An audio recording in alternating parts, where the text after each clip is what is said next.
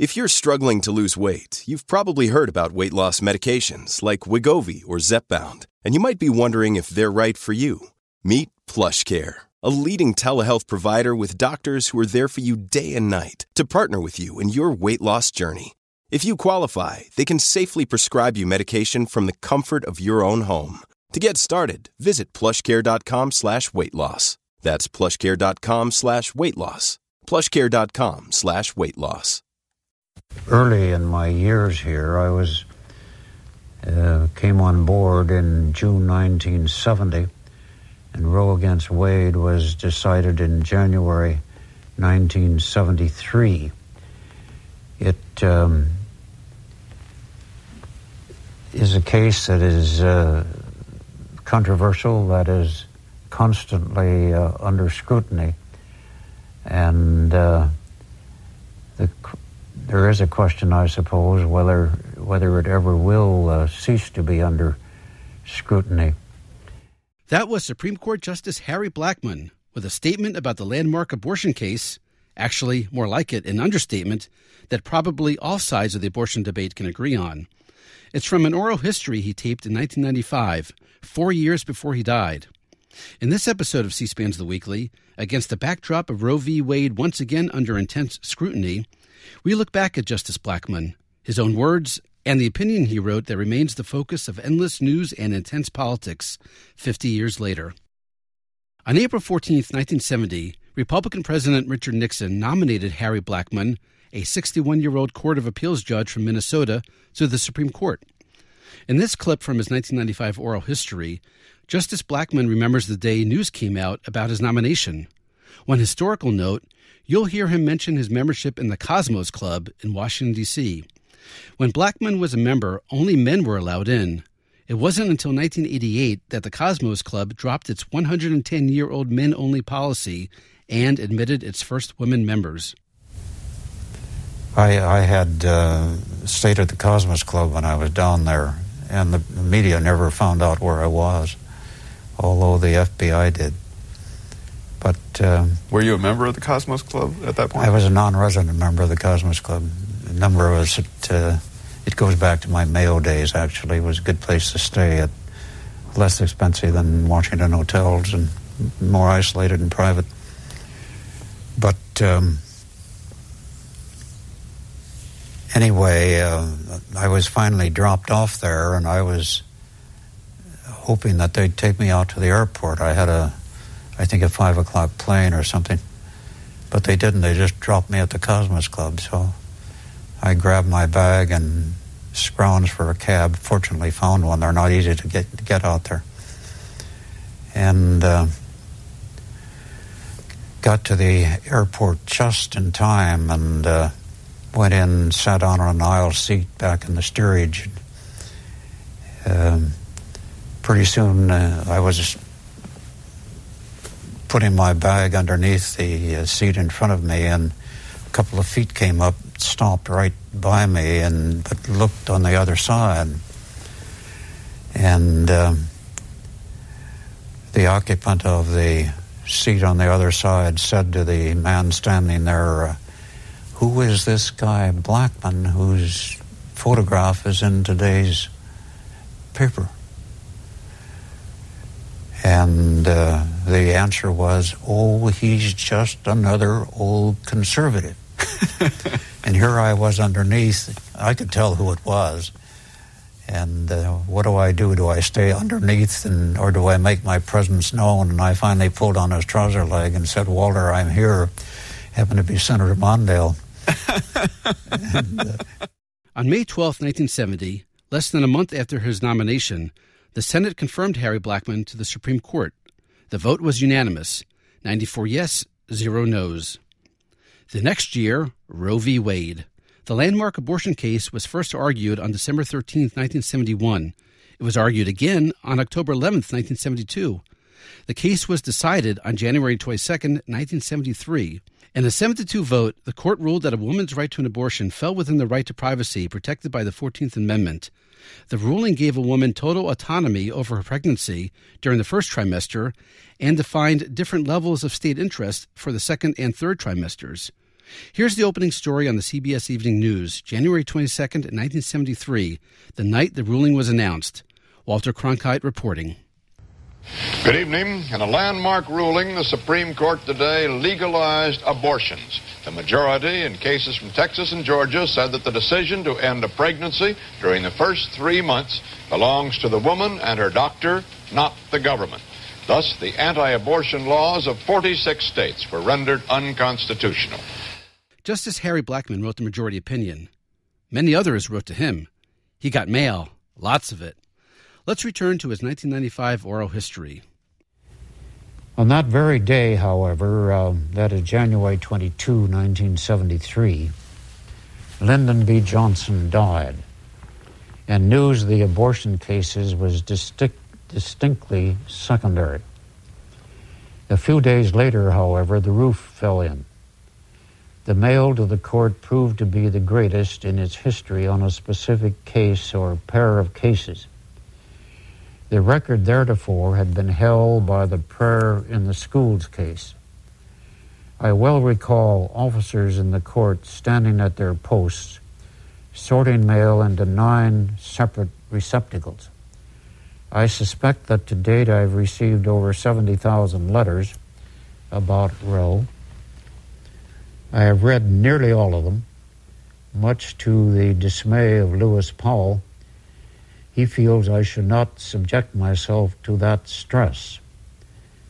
Letters on the subject still come in.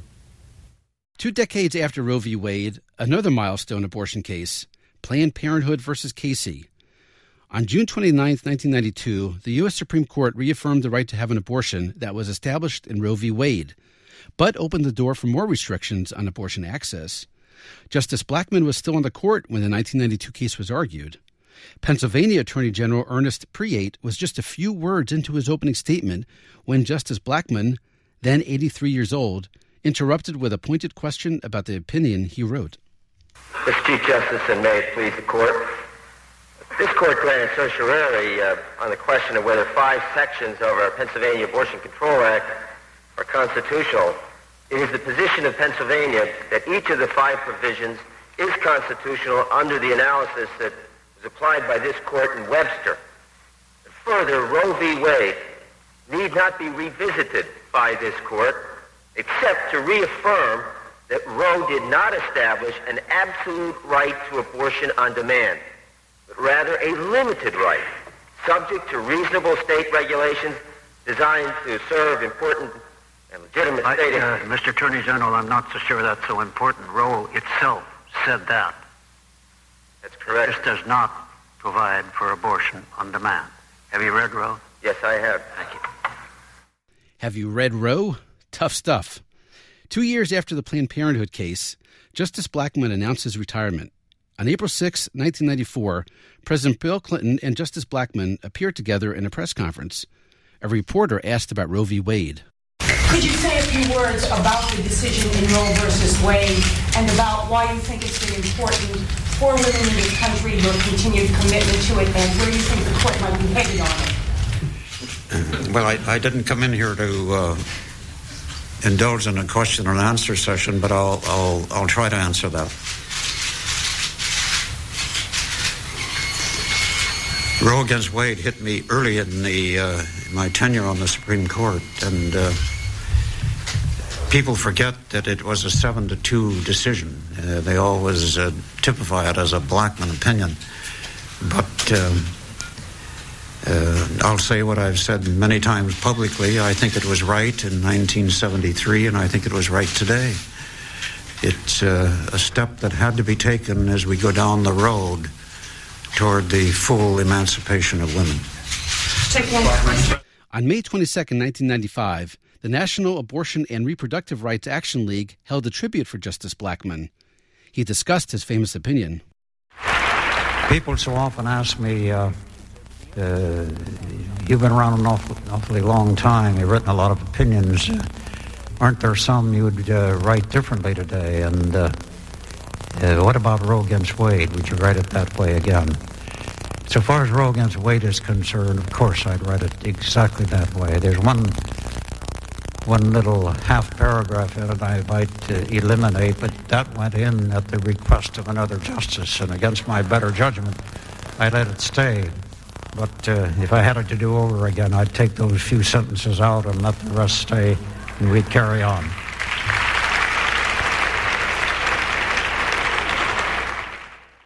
Harry Blackmun died March 4, 1999. Seven years earlier, he considered his legacy. On August 29, 1992, addressing the Aspen Institute, he acknowledged what case he would, as you will hear him say, take to his grave. I uh, apologize to you when I say this, but I never thought that I, having grown up in a lower class, lower middle class neighborhood in the city of St. Paul, would ever find myself out there battling the tremendous forces that are weighed on uh, one side of the controversy against the tremendous sources on the other side. But uh, it's exciting, and that is what life has done to me, and in a way, I'll take Roe against Wade to my grave. But I told some of my academic friends that, look, I, I have written a couple of antitrust cases, I've written a lot of tax cases, and uh, just relieve me of Roe against Wade once in a while. In 1994, President Clinton picked Stephen Breyer to replace Harry Blackmun on the Supreme Court. Justice Breyer spoke at Justice Blackmun's memorial service at the National Cathedral on May 9, 1999. Breyer's words about Blackmun's legacy sound similar to what Blackmun himself said. His legacy obviously includes Roe versus Wade. Harry said, We all pick up tabs. I'll carry that one to my grave. But momentous as that decision was, it hardly captures the full range of Harry's Supreme Court accomplishments. These accomplishments reveal a vision, a conscientious, humane judicial vision, which he applied in one area of the law after another. I mention this range of judicial work which spans the full body of the law from antitrust to interstate taxation, because it leads us back to Harry Blackmun, the man. Now Justice Breyer is retiring, replaced by President Joe Biden's pick for the Supreme Court, Ketanji Brown Jackson.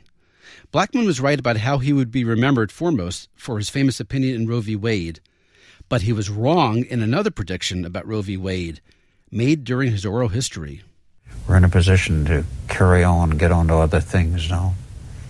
Uh, just as Brown against Board of Education is an accepted fact of life, although I suppose not entirely heated everywhere. Uh, I think Roe against Wade probably is ready to fade into the background, and we can go on to other subjects. One piece of evidence proving that prediction wrong, the subject of this very podcast, is Roe v. Wade. That faulty view of the future also was held by former clerk to Harry Blackmun on the Supreme Court, current Senator Richard Blumenthal. The Connecticut Democrat was Blackmun's clerk the year after the justice wrote the majority opinion in Roe v. Wade. Here's Richard Blumenthal on the Senate floor, May 23, 2019. When I worked for Justice Blackmun, I remember we thought at the time, all done all settled. No more issues with a woman's right to reproductive rights.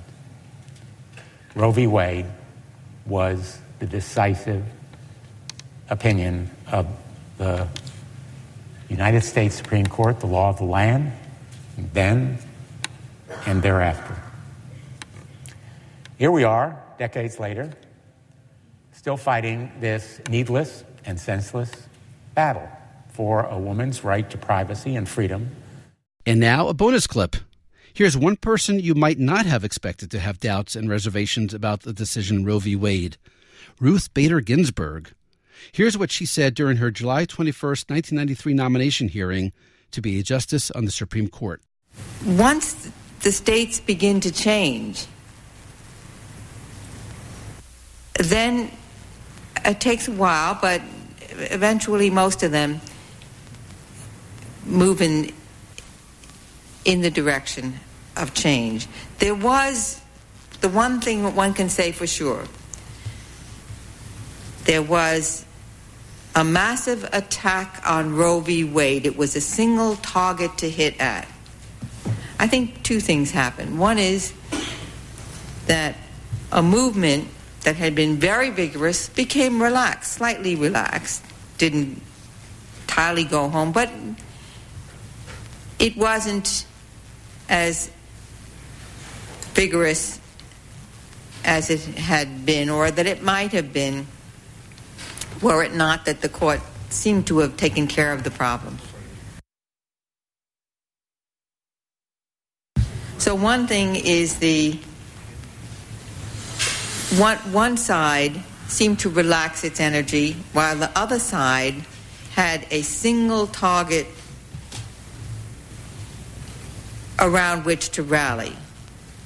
But that was that's my what if and I could be wrong about that. My view was that the people would have accepted, would have expressed themselves in, in an enduring way on this question. And as I said, this is a matter of speculation. This is my view of what if other people can have a different view. Justice Ginsburg served less than a year on the court with Justice Blackmun. That's it for this episode of C SPAN's The Weekly. A reminder you could do your own searches in the C SPAN video library. Look up more coverage of Roe v. Wade. Look up other Supreme Court justices. Look up other landmark cases. Just go to cspan.org and use the search bar on top all for free. Thanks for listening and happy searching.